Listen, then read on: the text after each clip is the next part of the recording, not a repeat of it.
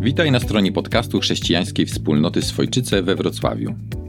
Każde rozważanie, jakie tu zamieszczamy, jest zainspirowane Pismem Świętym, które, jak pisze apostoł Paweł, jest pożyteczne do nauki, do wykazywania błędu, do poprawy, do wychowywania w sprawiedliwości, aby człowiek Boży był w pełni gotowy, wyposażony do wszelkiego dobrego dzieła.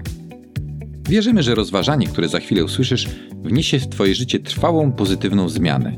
O co się modlimy? Zapraszamy!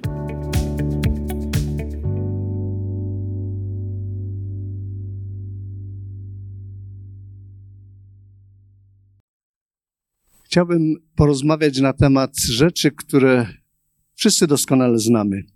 Pamiętacie to jedną z linii z naszej literatury? Znacie? Tak, no to posłuchajcie. Wszyscy znamy historię przecież narodzenia, znamy szczegóły, począwszy od dzieciątka, które, dziękuję bardzo, zostało w cudowny sposób poczęte w łonie dziewicy. Doskonale znamy fakty związane z człowiekiem, którego później Maria poślubiła. Wbrew logice, w przerażeniu innym, targającym go emocją, zawierzył w coś, co było nie do uwierzenia. Jego narzeczona okazała się być w ciąży i anioł mu powiedział, że to jest od Boga. Jeżeli jesteś w takim okresie, kiedy dość mocno jesteś zaangażowany uczuciowo z dziewczyną, wyobraź to sobie, umiesz sobie, e, umiesz się z tym utożsamić. Wbrew swoim obawom zaufał Marii, mimo że w tym czasie, kiedy anioł do niego mówił o tym, co dzieje się z Marią, oni byli osobno. Pamiętacie, Maria była zupełnie gdzie indziej przez trzy miesiące. Znamy historię o pasterzach, o mędrcach ze wschodu, o wieździe, która prowadziła mędrców, o chórach anielskich, które właśnie śpiewały nie lękajcie się, nie bójcie się. Powtarzanie tych wszystkich historii może stać się dla nas jednak bardzo niebezpieczne. A wiecie dlaczego? Bo możemy się uodpornić. Widzisz ten cudzysłów? Uodpornić na głębie przesłania świąt Bożego Narodzenia. Możesz sobie pomyśleć, ach, to już wszystko wiem, nic mnie tu nie zaskoczy. Przecież powtarzamy to każdego roku na nowo. Przy takim nastawieniu możesz przeoczyć to, co w historii Bożego Narodzenia jest najważniejsze, a nie zawsze jest przecież uwypuklane. Możesz przeoczyć rozbudzenie czujności oczekiwaniu na najistotniejszą prawdę, którą Pan jeszcze dla nas ma. Czy kiedykolwiek zastanawiałeś się, zadałeś sobie pytanie, dlaczego to wszystko się wydarzyło? Albo inne pytanie, co było rezultatem tych wszystkich wydarzeń, które nam są znane, które mamy powykrzywiane, właściwie skomercjalizowane do bólu. I już nie wiemy, czy te wszystkie obrazy, które gdzieś e, żyją w naszej wyobraźni, to jest kartka świąteczna, którą widziałeś, czy może jakiś obraz, czy w ogóle obraz Twojej wyobraźni. Zatem stoimy przed dwoma pytaniami, nad którymi dzisiaj króciutko chciałem się zastanowić. Dlaczego to się wydarzyło? I co było rezultatem tych wydarzeń? Jak to się wszystko zaczęło?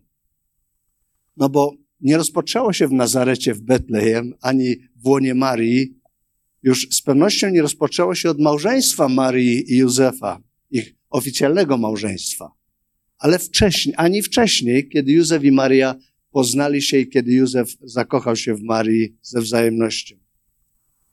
Zastanawiałeś się kiedyś, dlaczego Bóg zwrócił uwagę na nastoletnią Żydówkę, która nigdy nie była z mężczyzną, dlaczego Duch Święty sprawił, że poczęła? Jaka przyczyna stoi za Bożym Narodzeniem? Dlaczego świętujemy przyjście Zbawiciela na ten świat? I co otrzymaliśmy dzięki Jego przyjściu? Punktem zbiegu tych wszystkich pytań, czy najprostszą odpowiedzią na nie jest tekst, który słusznie przywołałeś, który większość z nas zna na pamięć. Jana 3,16. Czy możesz powiedzieć to w swoim języku? Jana 3,16. A tak bardzo Bóg umiłował. Powiedzmy to wszyscy głośno, dobrze? I każdy niech to powie w swoim języku. Tak bardzo bowiem Bóg umiłował świat, że dał swego jednorodzonego syna, aby każdy, kto w niego wierzy, nie zginął, ale miał życie wieczne. To jest ten punkt zbiegu. To jest odpowiedź na pytanie, dlaczego i co się stało. Ale zdajesz sobie z tego sprawę, że większość ludzi nie wierzy, że to jest tak? Są ludzie, którzy powtarzają ten tekst, nie zdając sobie z tego sprawy, jaka głębia za tym stoi. Zdecydowana większość ludzi. Niektórzy z nich żyją w, twojej, w Twoim sąsiedztwie. Spotykasz ich twarze prawie codziennie, jeżeli nie codziennie.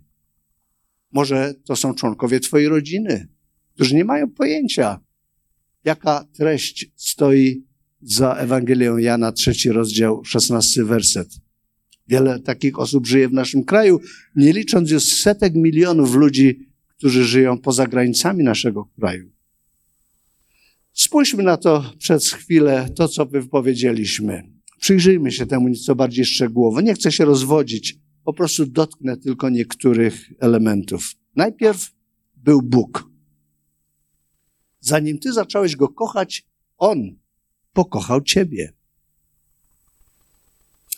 I zanim posłał swojego syna, pokochał świat. Tak bardzo Bóg bowiem umiłował świat. Jan w tym tekście posłużył się słowem agape. Jest to najbogatsze z wszystkich pojęć oznaczających miłość. Miłość absolutnie najwyższej formy. Nie kapryśną, ani czymkolwiek uwarunkowaną, niezależną od naszych zasług, naszej ciężkiej pracy, aby zasłużyć się Bogu czymkolwiek. Bóg, nie czekając, aż my go pierwsi pokochamy, okazał mnie i Tobie swoją miłość. Tak bardzo, że dał swojego syna. Jeżeli masz dziecko, wyobraź sobie, że chcesz dać syna komuś, kto go nienawidzi, i syna, kto, który będzie zdany na los tych, którzy go nienawidzą. Wyobrażasz to sobie? W pierwszym liście Jana, w czwartym rozdziale, możemy znaleźć trzy proste słowa, których nauczyłem się wtedy, kiedy jeszcze byłem w szkółce niedzielnej, zanim jeszcze potrafiłem uchwycić sens tych słów, jeśli w ogóle to jest możliwe, żeby uchwycić sens tych trzech prostych słów.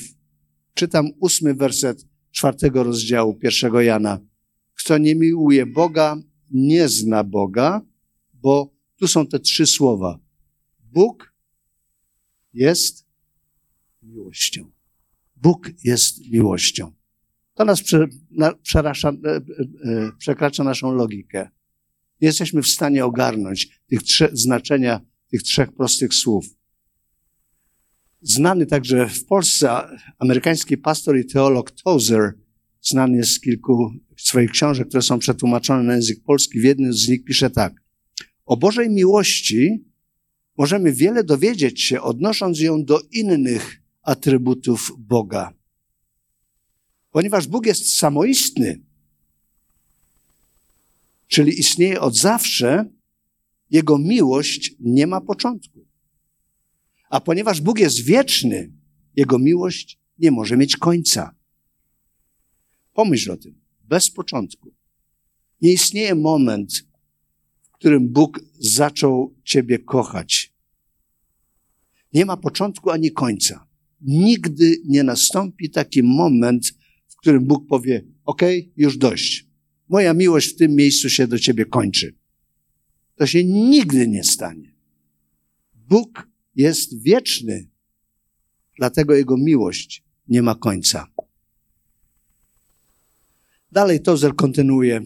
Ponieważ Bóg jest nieskończony, Jego miłość nie ma granic. Ponieważ jest święty, Jego miłość jest w pełni kwintesencją nieskazitelnej czystości. Jego miłość jest czysta, bez jakiejkolwiek skazy. Czysta, można powiedzieć, czysta do entej potęgi. Ten werset, wracam do Jana 3,16, mówi nam, że cała inicjatywa odnośnie mojego i Twojego zbawienia leży po stronie Boga. Ja i Ty niczego nie wnosimy do tego układu. To Bóg pierwszy okazał nam miłość i Bóg pierwszy wyciągnął swoją rękę. Cała inicjatywa należy do Niego. On nas umiłował i dał tego dowód. Posłał swojego Syna. Ten fragment pokazuje nam niesamowitą rzecz, że do obdarowania nas darem Zbawiciela Boga skłoniła Jego odwieczna, wieczna, nieskończona, nieskazitelnie czysta miłość. Na ogrom czy zakres Bożej miłości wskazują również słowa Bóg tak umiłował świat. Nie jeden naród, nie tylko dobrych ludzi, nie tylko ludzi, którzy kochają Go w zamian za Jego miłość, ale świat. Kosmos Ewangeliana właściwie to nie jest pojęcie geograficzne, ale to jest pojęcie filozoficzne. To jest sposób myślenia, ustrój. To jest harmonia czegoś, co jest poza Bogiem, co nie ma nic wspólnego z Bogiem. Bóg umiłował świat. Tych przez nikogo niekochanych Bóg umiłował, tych, którzy nikogo nie kochają i nie zamierzają nikogo kochać poza samych, samymi sobą. Tych, którzy kochają Boga i tych, którzy nigdy o Nim nie myśleli i nigdy o Nim nie chcą myśleć. Nasz Bóg kocha wszystkich. Biskup Hipony, Augustyn, niektórzy go nazywają świętym Augustynem, ujął to tak. Bóg kocha ciebie tak, jakbyś był jedyną istniejącą istotą, którą może kochać. Fajne, co? Mnie to przynajmniej podbudowuje. Tak byś był jedyną istotą, którą Bóg by w stanie cię kochać. Całą swoją nieskończoną, świętą miłością właśnie ciebie ogarnia. Czy to nie wspaniałe? Nigdy nie będzie takiego momentu w życiu, w którym będziesz niekochany przez Boga. On doskonale ciebie zna, lepiej jak ty sam siebie, a mimo tego kocha cię w sposób nieskończony. Nie musisz go lubić. Nie musisz chodzić do kościoła, aby Bóg cię kochał. Nie musisz czytać Biblii, nie musisz obiecywać, że będziesz czynił dobro, podejmował jakieś słuszne decyzje. Jeśli nic z tego nie robisz, to nie ma w ogóle wpływu na Jego miłość do ciebie. Wyobrażasz to sobie? Co więcej, jak powiedzieliśmy, Bóg dał dowód swojej miłości nieograniczonej, nieskończonej, bo dał syna. I właśnie w tych dniach świętujemy Jego narodzenie. To może spowszednieć, jak co roku robimy to samo albo tak samo. Dotknęliśmy zagadnienia, dlaczego to wszystko się wydarzyło. Na koniec mojej refleksji chcę krótko odpowiedzieć na pytanie, co było rezultatem tego, co się wydarzyło. Drodzy, Boże Narodzenie to cudowna historia o głębokim przesłaniu, albo głęboko poruszającym wręcz przesłaniu. Nie można wobec niej pozostać obojętnym, bo albo wchodzisz w to, albo mówisz nie, odwracam się plecami. Nie można być obojętnym. W nim mamy zaspokojenie wszystkich potrzeb. On nam dał syna, aby zaspokoić wszystko to, czego nie jesteśmy w stanie osiągnąć albo dostąpić. W synu mamy wszystko. Powtórzę, w synu mamy wszystko. Właśnie dlatego Boże Narodzenie jest tak wyjątkowe. Na koniec chcę przeczytać pewną historię zatytułowaną Kto ma syna, bierze wszystko. Posłuchajcie. W połowie ubiegłego wieku pewien bardzo bogaty człowiek mieszkający w Stanach Zjednoczonych wraz z synem kolekcjonował dzieła sztuki. Wydawał niesamowicie dużo kasy na to, żeby zbierać je u siebie w domu. Oprócz wielu innych wyjątkowych dzieł udało mu się zdobyć kilka bezcennych obrazów Picassa i Van Gogha. Wisiały w najbardziej reprezentacyjnym miejscu ich salonu. Wtedy właśnie wybuchła wojna w Wietnamie. Młodzi nie wiedzą, o czym mowa, ale w 50 latach właśnie stało się to, co miało doprowadzić do trzeciej wojny światowej, e, jak chcieli politycy i strategzy byłego Związku Radzieckiego. Po kilku tygodniach od wyjazdu na front ojciec otrzymał straszną, tragiczną wiadomość. Przyszła kilka dni przed świętami. Syn zginął. Poświęcił swoje życie. O poranku, w dzień Bożego Narodzenia, więc kilka dni po informacji, jaką ojciec otrzymał, rozległo się głośne pukanie do jego drzwi. Niechętnie, w złym nastroju, stary człowiek zszedł otworzyć drzwi. Jego po drodze rzucił okiem na dumę swojej kolekcji. Przypominała mu o jego największej radości, jego synu, który poległ. Poczuł uścisk w dołku. Otworzył drzwi. Niechętnie musiał sam je otwierać, bo służba miała wolne. I zobaczył żołnierza z paczką pod ręką. Przepraszam za najście, powiedział. Byłem przyjacielem pana syna. Byłem jednym z tych, którzy wynosili ciało pana syna z linii frontu. Czy mógłbym zająć panu kilka minut? Chciałbym coś panu pokazać. Wręczając pakunek złamanemu, starszemu panu, żołnierz wspomniał, że jest artystą. Okazało się, że przyniósł portret jego syna.